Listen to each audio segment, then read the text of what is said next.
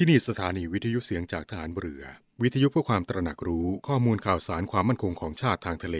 รายงานข่าวอากาศ และเทียบเวลามาตรฐาน จากนี้ไปขอเชิญรับฟังรายการ ร่วมเครือนาวีครับ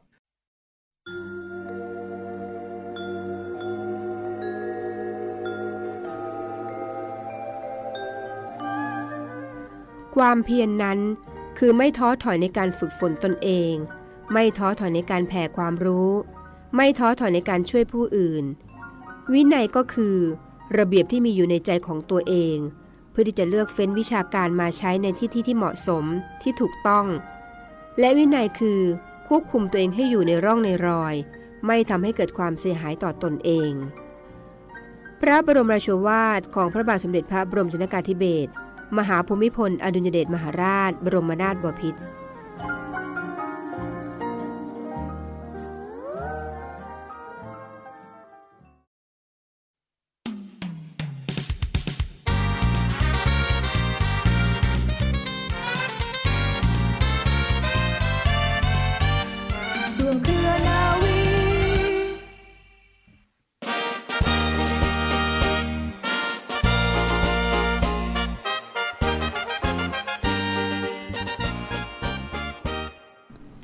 วัสดีคุณผู้ฟังทุกท่านค่ะ ขอต้อนรับคุณผู้ฟังทุกท่านเข้าสู่ รายการร่วมเครือนาวี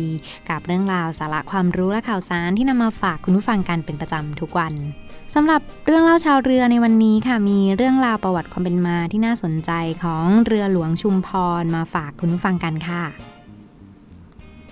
เมื่อพระราชบัญญัติบำรุงกำลังทางเรือพุทธศักราช 2478 ผ่านการพิจารณาจากรัฐสภาแล้ว กองทัพเรือต้องการต่อเรือตอร์ปิโดชั้นเรือหลวงตราดเพื่อเพิ่มเติม 4 ลำในโครงการเฟส 2 มีการเรียกประกวดราคาเรือและอาวุธต่างๆ แยกกันออกไป โดยเลือกใช้ปืนเรือจากสวีเดน และตอร์ปิโดจากเดนมาร์กทดแทนของเดิม ส่งผลให้ราคาต่อเรือหนึ่งลำไม่รวมอาวุธ เหลือแค่เพียง 571,300 บาท ทำให้สามารถจัดหาเพิ่มเติมได้ถึง 7 ลำในวงเงิน 3.999 ล้านบาท และเมื่อติดตั้งอาวุธครบครันแล้วมีราคาต่อลำเพียงแค่ 800,000 บาทเท่านั้นค่ะ พอรวมกับเรือเดิมอีก 2 ลำ จึงเท่ากับมีเรือชั้นเดียวกันถึง 9 ลำด้วยกัน ทำให้กองทัพเรือนะคะ สามารถจัดกำลังรบเป็นหมู่หมู่ละ 3 ลำได้ถึง 3 หมู่ เรือตอร์ปิโดนชั้นเรือหลวงตาดเฟส 2 นั้นเข้าประจำการพร้อมกันทุกลำในวันที่ 5 ตุลาคม 2481 ค่ะ เรือมีระวางขับน้ำ460 ตัน ความเร็ว 30.5 นอต มีการปรับปรุงในเรื่องของสิ่งอำนวยความสะดวก รวมทั้งสามารถบรรทุกน้ำมันได้มากขึ้นกว่าเดิม และมีระยะทำการไกลสุดเพิ่มขึ้นเกือบ 2 เท่านะคะ เรือหลวงชุมพรนั้นเดิมใช้หมายเลขเรือ 31 ข้างเรือมีข้อความชอพอจุดค่ะ แต่ภายหลังได้ลบออกไป และได้รับใช้ราชการนานถึง 37 ปี โดยปลดระวางประจำการไปเมื่อ 26 พฤศจิกายน 2518 หลังจากที่เรือได้ปลดระวางแล้วนะคะ คุณผู้ฟังจังหวัดชุมพรได้ขอเรือไปประดิษฐานณบริเวณศาลพลเรือเอกพระเจ้าบรมวงศ์เธอ พระองค์เจ้าอาภากรเกียรติวงศ์กรมหลวงชุมพรเขตอุดมศักดิ์ที่หาดทรายรีตำบลปากน้ำอำเภอเมืองจังหวัดชุมพรด้วยค่ะ หลายท่านนะคะจะเข้าใจว่าเรือหลวงชุมพรนั้นมีความเกี่ยวข้องกับกรมหลวงชุมพรหรือเสด็จเตีย เพราะชื่อของเรือนั้นพ้องกับพระนามของท่านค่ะ แต่ความเป็นจริงแล้วเรือหลวงชุมพรไม่ได้มีความเกี่ยวข้องกับเสด็จเตียแต่อย่างใดส่วนเรือที่เกี่ยวข้องโดยตรงกับกรมหลวงชุมพรนั้นมีชื่อว่าเรือหลวงพระร่วงค่ะ ซึ่งเป็นเรือที่เสด็จเตี่ยทรงไปซื้อ และนำเรือกลับมาอย่างประเทศไทยด้วยพระองค์เอง สำหรับคุณลักษณะของเรือหลวงชุมพรนะคะ เป็นเรือหมายเลข 31 และหมายเลข 7 ค่ะ ขึ้นระวางประจำการ 5 ตุลาคม 2481 ปลดระวางประจำการ 26 พฤศจิกายน 2518 มีกำลังพล 112 นาย คุณลักษณะทั่วไปความยาวตลอดลำ 68 เมตร ความกว้าง 6.55 เมตร กินน้ำลึก 2.80 เมตร ระหว่างขับน้ำปกติ 413 ตัน ระหว่างขับน้ำสูงสุด 460 ตัน ความเร็วมัธยัสถ์12 นอต ความเร็วสูงสุด 30 นอต ระยะปฏิบัติการไกลสุด 3,530 ไมล์ที่ 12 นอต และ 867 ไมล์ที่ 30 นอตค่ะโดยเรือในชุดเดียวกันนั้นประกอบไปด้วย เรือหลวงตาด เรือหลวงภูเก็ตลำที่ 1 เรือหลวงปัตตานีลำที่ 1 เรือหลวงสุราษฎร์เรือหลวงจันทบุรี และเรือหลวงระยองเป็นต้นค่ะ คุณฟัง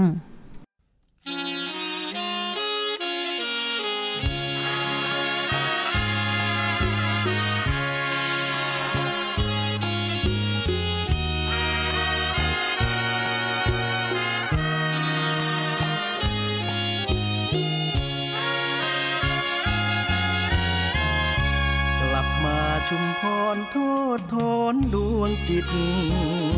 ฉุกใจให้คิด ชีวิตที่เคยผ่านมา ได้เคยมาเยือน ย้ำเตือนให้ซึ้งตรึงตรา เจอเจอการดาที่ท่าเทียบเรือประมงกลับมาชุมพรนึกย้อนอดีต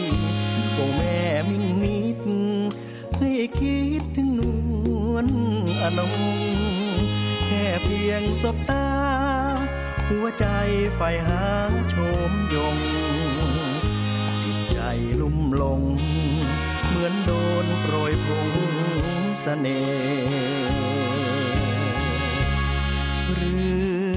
จอดทอดสมอ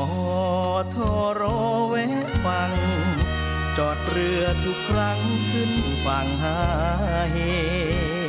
ได้เจอน้องน อย่างหายคลายจำเจ ก่อนออกทะเล ขอเฮกับน้องสักครากลับมาชุมพรว้าวอนหาเจ้า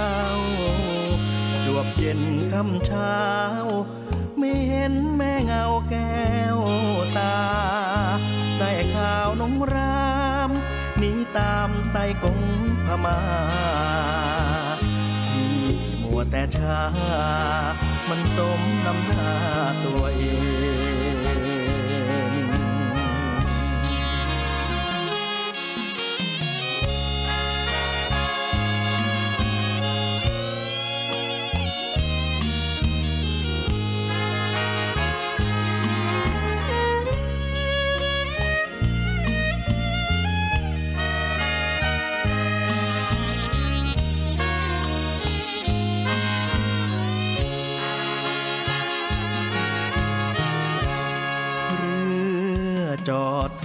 สมอทอรอแวะฟัง จอดเรือทุกครั้งขึ้นฝั่งหาเฮ ได้เจอน้องนาง ทุกอย่างหายคลายจำเจ ก่อนออกทะเล ขอเฮกับน้องสักครากลับมาชุมพรว้าวอนหาเจ้า บเย็นค่ำเช้า ไม่เห็นแม่เงาแก้วตา ได้ข่าวน้องรามหนีตามไต้กงพมาที่มัวแต่ช้า มันสมน้ำหน้าตัวเอง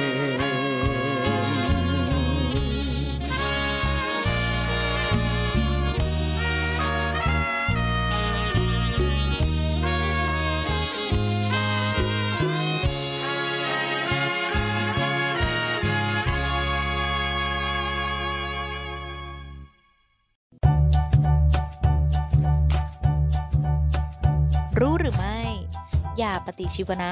ไม่สามารถใช้แทนยาแก้อักเสบได้ หลายคนไม่มีความรู้เรื่องยา แต่กลับชอบซื้อยากินเอง ซึ่งเป็นเรื่องที่น่ากลัวมากค่ะ ยาแคปซูลสีต่างๆ เหล่านี้คือยาแก้อักเสบ ซึ่งจริง ๆ แล้วส่วนใหญ่ยาเหล่านี้ไม่ใช่ยาแก้อักเสบ แต่เป็นยาปฏิชีวนะสำหรับจัดการเชื้อโรคต่างๆ เช่น เชื้อแบคทีเรีย จึงไม่ใช่ยาแก้อักเสบค่ะยาแก้อักเสบไม่ใช่ยาฆ่าเชื้อ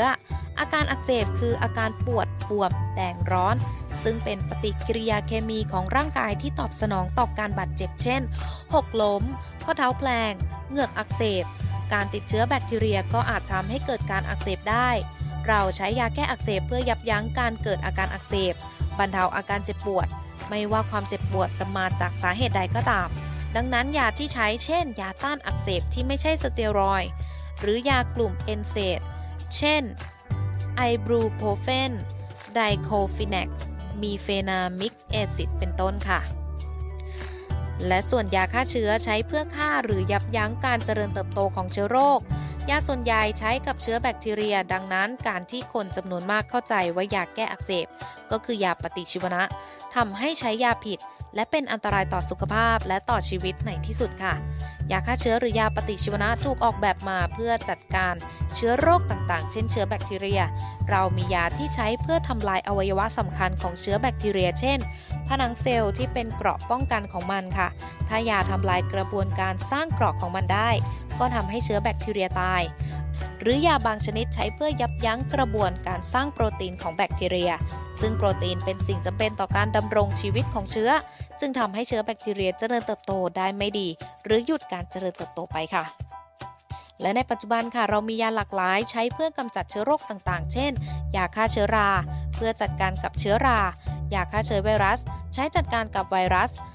สำหรับยาฆ่าเชื้อแบคทีเรียก็มีหลากหลาย จึงต้องใช้ให้จำเพาะกับชนิดของแบคทีเรีย และอวัยวะที่เกิดการติดเชื้อค่ะ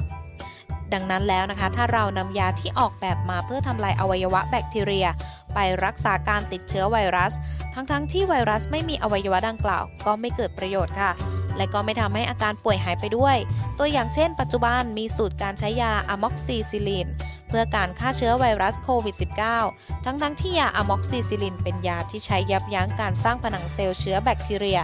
ซึ่งไวรัสไม่มีอวัยวะดังกล่าว จึงตอบได้ว่าการใช้ยาผิดไม่สามารถจัดการกับเชื้อไวรัสโควิด -19 ได้ค่ะ และส่วนอีกเรื่องหนึ่งที่พบบ่อยมาก ๆ เลย ก็คือผู้ที่เป็นหวัดค่ะมีอาการเจ็บคอ ส่วนใหญ่มีสาเหตุมาจากเชื้อไวรัส ในกรณีของเชื้อไข้หวัดใหญ่บางสายพันธุ์ เราอาจมียาที่ใช้จัดการกับมันได้ แต่สำหรับหวัดเจ็บคอทั่วไปที่เกิดจากเชื้อไวรัสอื่น ๆ นั้น เรายังไม่มียารักษา แต่ร่างกายของเราจะรักษาตัวเอง และการให้ยารักษาตามอาการ ซึ่งอาการป่วยจะหายไปในที่สุด เพราะฉะนั้นค่ะถ้าเราใช้ยาฆ่าเชื้อแบคทีเรีย กับอาการหวัดเจ็บคอที่มีสาเหตุมาจากเชื้อไวรัส ก็ไม่เกิดประโยชน์เช่นกันค่ะ เพราะว่าไม่มีแบคทีเรียให้ฆ่า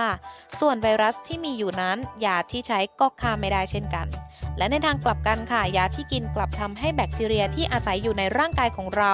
มีโอกาสเรียนรู้และกลายเป็นต้นเหตุของการดื้อยา แล้วยังสามารถถ่ายทอดความสามารถการดื้อยาให้เชื้อแบคทีเรียอื่น ๆ ได้อีก ซึ่งอาจเป็นแบคทีเรียก่อโรคที่เข้ามาในร่างกาย ทำให้แบคทีเรียชนิดนั้น ดื้อยาได้ค่ะ เป็นสาเหตุทำให้เราไม่สามารถใช้ยาฆ่าเชื้อตัวเดิมได้ผลอีกต่อไป ต้องเปลี่ยนยา หรือเลวร้ายที่สุดก็คืออาจจะไม่มียารักษาได้เลยค่ะซึ่งในกรณีนี้นะคะ พบได้บ่อยๆ ค่ะว่าผู้ป่วยไม่ว่าจะป่วยเป็นโรคอะไร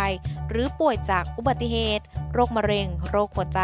แต่กลับพบว่าหลายๆ ครั้งค่ะ ผู้ป่วยเหล่านั้นไม่ได้เสียชีวิตจากโรคดังกล่าว แต่กลับเสียชีวิตด้วยโรคติดเชื้อแบคทีเรียดื้อยา ซึ่งไม่มียาตัวใดรักษาได้ เพราะฉะนั้นแล้วถ้ามีอาการเจ็บป่วย แล้วสงสัยว่าติดเชื้อ ต้องมีการตรวจวินิจฉัยโรค โดยแพทย์เพื่อให้แน่ใจว่าติดเชื้อหรือไม่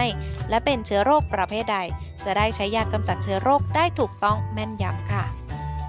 และนี่ค่ะก็เป็นเพียงแค่สาเหตุหนึ่งของการเกิดเชื้อดื้อยาค่ะ ซึ่งเป็นปัญหาหลักที่ทำให้คนเจ็บป่วยและเสียชีวิต เพราะไม่มียารักษาได้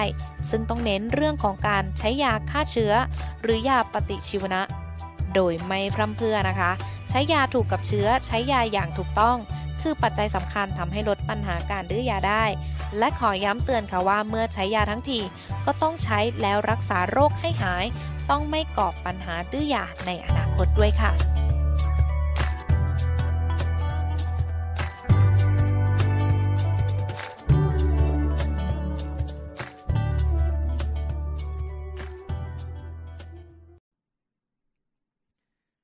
ต่อเนื่องกันในช่วงนี้กับข่าวสารจากกองทัพเรือในรอบรั้วนาวี รับฟังผ่านทางสถานีวิทยุเสียงจากทหารเรือค่ะ เรื่องราวข่าวสารที่หยิบยกมาฝากคุณฟังกันเป็นประจำทุกวันในช่วงพักกลางวันแบบนี้นะคะทานข้าวพักผ่อนกันแล้วก็อย่าลืมฟังวิทยุเสียงจากฐานเรือกันด้วยที่ยังคงอัปเดตข่าวสารมาฝากคุณฟังกันอย่างต่อเนื่องค่ะ บรรยากาศในวันนี้ค่ะมีเรื่องราวของการจับกลุ่มหรือว่าการรักษาความมั่นคงของชาติทางทะเล เรื่องราวสถิติ การจับกลุ่มเรือประมง ตั้งแต่ปีที่ผ่านมาจนถึงปัจจุบันฐานเรือยังคงรักษาความมั่นคงของชาติทางทะเลกันอย่างต่อเนื่องฟังคะ ในส่วนของสถิติการจับกลุ่มเรือประมงเวียดนาม ระหว่างปี 2563 ถึงปี 2564 ประจำเดือนพฤศจิกายน 2564 นี้นะคะ มีสถิติว่าจับกลุ่มหรือสกัดกั้นเรือที่ลักลอบเข้ามาในประเทศไทยเป็นอย่างไรบ้างนะ มีทั้งหมด 23 ครั้ง โดยสกัดจับได้เรือจำนวน 42 ลำ และสกัดกั้นได้มีลูกเรือทั้งหมด 200 คนค่ะ ทั้งหมดนี้เป็นการจับกลุ่มในห่วงปีที่ผ่านมานะเพื่อป้องกันการลักลอบทำการประมงแบบผิดกฎหมาย และลักลอบลุกล้ำน่านน้ำไทย เพื่อผลประโยชน์ของชาติทางทะเลต่อไปค่ะ ตามที่ได้มีปรากฏข่าวสารเมื่อสัปดาห์ที่ผ่านมาว่าทัพเรือภาคที่สองได้จับกลุ่มเรือประมงเวียดนาม ลุกล้ำเข้ามาทำการประมงในน่านน้ำไทยจำนวนสองลำและลูกเรืออีก 5 คน จึงได้นำเรือทั้งหมดไปตรวจสอบอย่างสถานีเรือสมุย ฐานทัพเรือสงขลาทัพเรือภาคที่สองเพื่อดำเนินการสอบสวนในเบื้องต้น และส่งตัวให้เจ้าหน้าที่ตำรวจดำเนินคดีตามกฎหมายต่อไปค่ะเรียกได้ว่าจากความอุดมสมบูรณ์ของทรัพยากรธรรมชาติทางทะเลของไทยนะคะรวมทั้งทรัพยากรสัตว์น้ำที่มีมูลค่าทางเศรษฐกิจ สร้างไรายได้ให้กับพี่น้องชาวประมงอย่างยั่งยืนมาหลายชั่วอายุคนฟังคะ แต่ว่าปัจจุบันท้องทะเลไทยก็ยังคง ประสบปัญหาด้านการลุกล้ำทำการประมง โดยผิดกฎหมายจากเรือประมงต่างประเทศ หรือเรือประมงประเทศเพื่อนบ้านที่ลักลอบเข้ามาจับปลาในประเทศไทยน่านน้ำไทยกันอย่างต่อเนื่อง และยังใช้อุปกรณ์จับสัตว์น้ำที่ผิดกฎหมายด้วย ซึ่งอาจจะส่งผลให้ระบบนิเวศของไทยนั้นเสียหาย ลดจำนวนของปลาที่จะเติบโตได้และสัตว์น้ำอื่น ๆ ในท้องทะเลไทยอีกด้วยนะคะ ดังนั้นปัญหาดังกล่าวนี้ค่ะ กองทัพเรือก็ไม่นิ่งนอนใจนะมีการจัดเจ้าหน้าที่คอยดูแลตลอด 24 ชั่วโมง ทุกวัน เพื่อตรวจตราความมั่นคงของชาติทางทะเล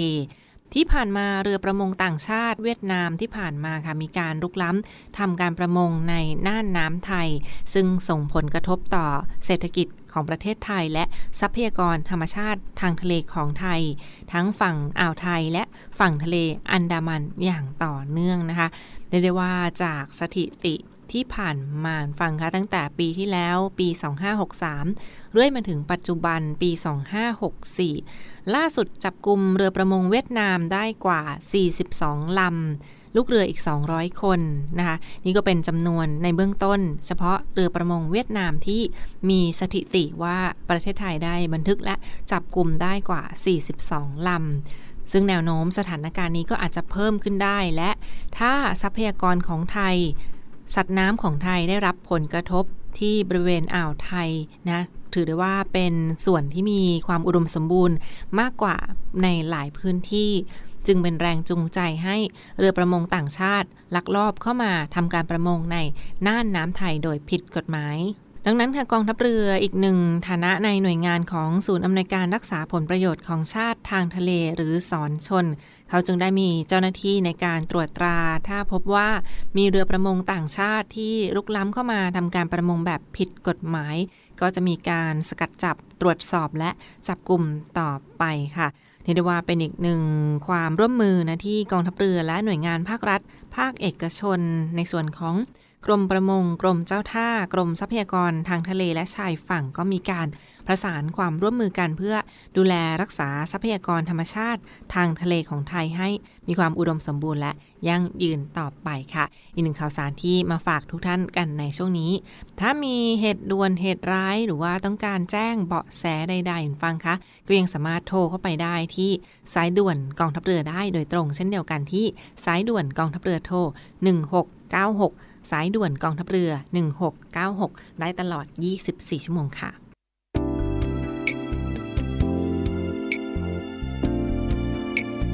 รวมเครือนาวี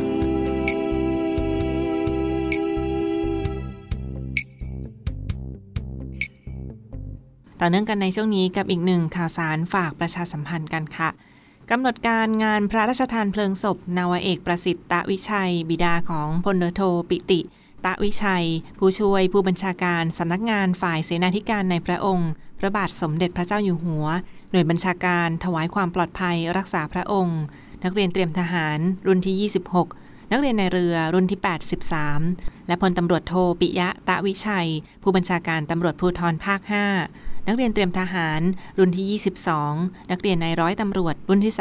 38 กำหนดงานพระราชทานเพลิงศพในวันนี้วันพุธที่ 24 พฤศจิกายน เวลา 16 นาฬิกาเป็นต้นไป ณ วัดตรีทศเทพวรวิหาร กรุงเทพมหานครค่ะ จึงขอประชาสัมพันธ์ให้ทราบโดยทั่วกันค่ะ แล้วมาปิดท้ายกันที่อีกหนึ่งเรื่องราวข่าวสารด้านสุขภาพมาฝากคุณฟังกันบ้างนะคะ เรื่องราวดีๆ ในครั้งนี้ค่ะ ขอขอบคุณข้อมูลจากโรงพยาบาลจุฬาลงกรณ์สภากาชาติไทยกันค่ะ เรื่องราวของการตรวจโควิด -19 จากน้ำลายคุณฟังคะตรวจเชื้อโควิด -19 ได้ด้วยจากช่องทางน้ำลาย ซึ่งถือได้ว่าเป็นอีกหนึ่งวิธีที่ทำได้สะดวกรวดเร็ว แล้วก็มีความแม่นยำใกล้เคียงกับการเก็บ เชื้อสารคัดหลั่งทางจมูกได้เช่นเดียวกันนะคะ ตรวจเชื้อโควิด -19 จากน้ำลายทำได้อย่างไรบ้างฟังคะ การตรวจหาเชื้อโควิด -19 ยิ่งในยุคนี้นะการซื้อชุดเครื่องมือมาตรวจด้วยตัวเองก็ทำได้สะดวกมากยิ่งขึ้นแล้ว มีอีกหนึ่งวิธีสำหรับการตรวจเชื้อโควิด -19 ผ่านชุด Antigen Test Kit หรือว่าชุด ATK สุ่มตรวจเชื้อโควิดจากน้ำลาย เป็นอีกหนึ่งวิธีทางเลือกที่สามารถทำได้เองทั้งที่บ้านนะสะดวกรวดเร็วยิ่งขึ้น แล้วก็มีประสิทธิภาพใกล้เคียงกับการเก็บตัวอย่างผ่านน้ำมูก หรือว่าสารคัดหลั่งทางโพรงจมูกอีกด้วยค่ะ ข้อมูลในครั้งนี้ค่ะทางด้านคุณหมออาจารย์ ดร แพทย์หญิง วัชมนจันทระเบญจกุลนะคะท่านมาให้ข้อมูลเกี่ยวกับโรคทางด้านโควิด -19 ที่สามารถตรวจหาเชื้อได้ทางน้ำลาย วิธีการที่ 1 ก็คือเราต้องบ้วนน้ำลายจากลำคอนะคะ กระแอมน้ำลายออกมาจากลำคอ แล้วก็ในหลอดเก็บตัวอย่าง ก็สามารถนำมาใช้ในการตรวจหาเชื้อโควิด -19 ได้ลำดับถัดไปค่ะให้ใช้นะเป็นการบีบสารสกัด ลงในหลอดตัวอย่างทดลองแล้วปิดฝาให้แน่นนะคะ บีบสารสกัดของน้ำยาตรวจหาเชื้อโควิด -19 ลงในหลอดทดลอง ปิดฝาให้แน่น แล้วก็ผสมหลอดโดยการคว่ำหลอดขึ้นลงไปมา 10 ครั้งนะคะ ผสมน้ำยากับหลอดและน้ำลายขึ้นลงประมาณ 10 ครั้งค่ะ ขั้นตอนต่อไปนะคะเป็นการหยด ตัวอย่างที่ได้จากการผสมน้ำยาหาเชื้อโควิด -19 แล้ว หยดน้ำยาดังกล่าวนั้น ลงไปในแผ่นทดสอบ แผ่นโควิดเทสอีกแผ่นหนึ่งนะก็จะมีชุดที่เขาจัดมาให้เรียบร้อยแล้ว และขั้นตอนสุดท้ายเมื่อหยดตัวอย่างลงในหลอดแผ่นทดสอบเรียบร้อยแล้วนะก็จะทิ้งไว้ประมาณ 10 นาที แล้วก็อ่านค่าผล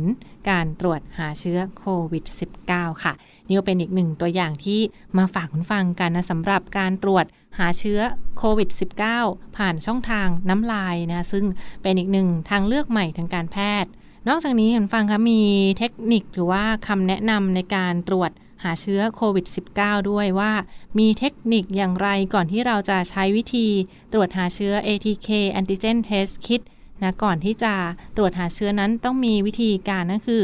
งด การแปลงฟันก่อนตรวจหาโควิด -19 นะคะ งดการแปลงฟัน งดบ้วนปากด้วยน้ำยาฆ่าเชื้อ เพื่อลดว่าปริมาณเชื้ออาจจะลดลงได้ ผลอาจจะคลาดเคลื่อนได้ ดังนั้นก็งดการแปลงฟันก่อนนะคะ ที่จะตรวจหาเชื้อโควิด -19 ค่ะและแนะนำให้บ้วนปากด้วยน้ำเปล่า น้ำสะอาดเท่านั้นนะ ถ้าจะทำการล้างหรือว่าทำความสะอาดช่องปากก็ให้บ้วนด้วยน้ำเปล่าหรือน้ำสะอาดเท่านั้น งดการทานอาหารและเครื่องดื่ม งดสูบบุหรี่ แล้วก็งดการเคี้ยว หมากฝรั่งอย่างน้อย 30 นาทีก่อนที่จะตรวจหาเชื้อโควิด -19 ค่ะ ขอบคุณข้อมูลดีๆ ในครั้งนี้อีกครั้งหนึ่งฟังค่ะในส่วนของโรงพยาบาลจุฬาลงกรณ์สภากาชาติไทยกับการตรวจหาเชื้อโควิด -19 จากน้ำลายค่ะ และสำหรับนี้ทางรายการร่วมเครือนาวีเวลาหมดหมดเวลาลงแล้ว ขอบคุณทุกท่านที่ติดตามรับฟังนะคะ และพบกันได้ใหม่ทุกวันเวลาประมาณ 12 นาฬิกาเป็นต้นไป วันนี้ลาไปก่อน สวัสดีค่ะ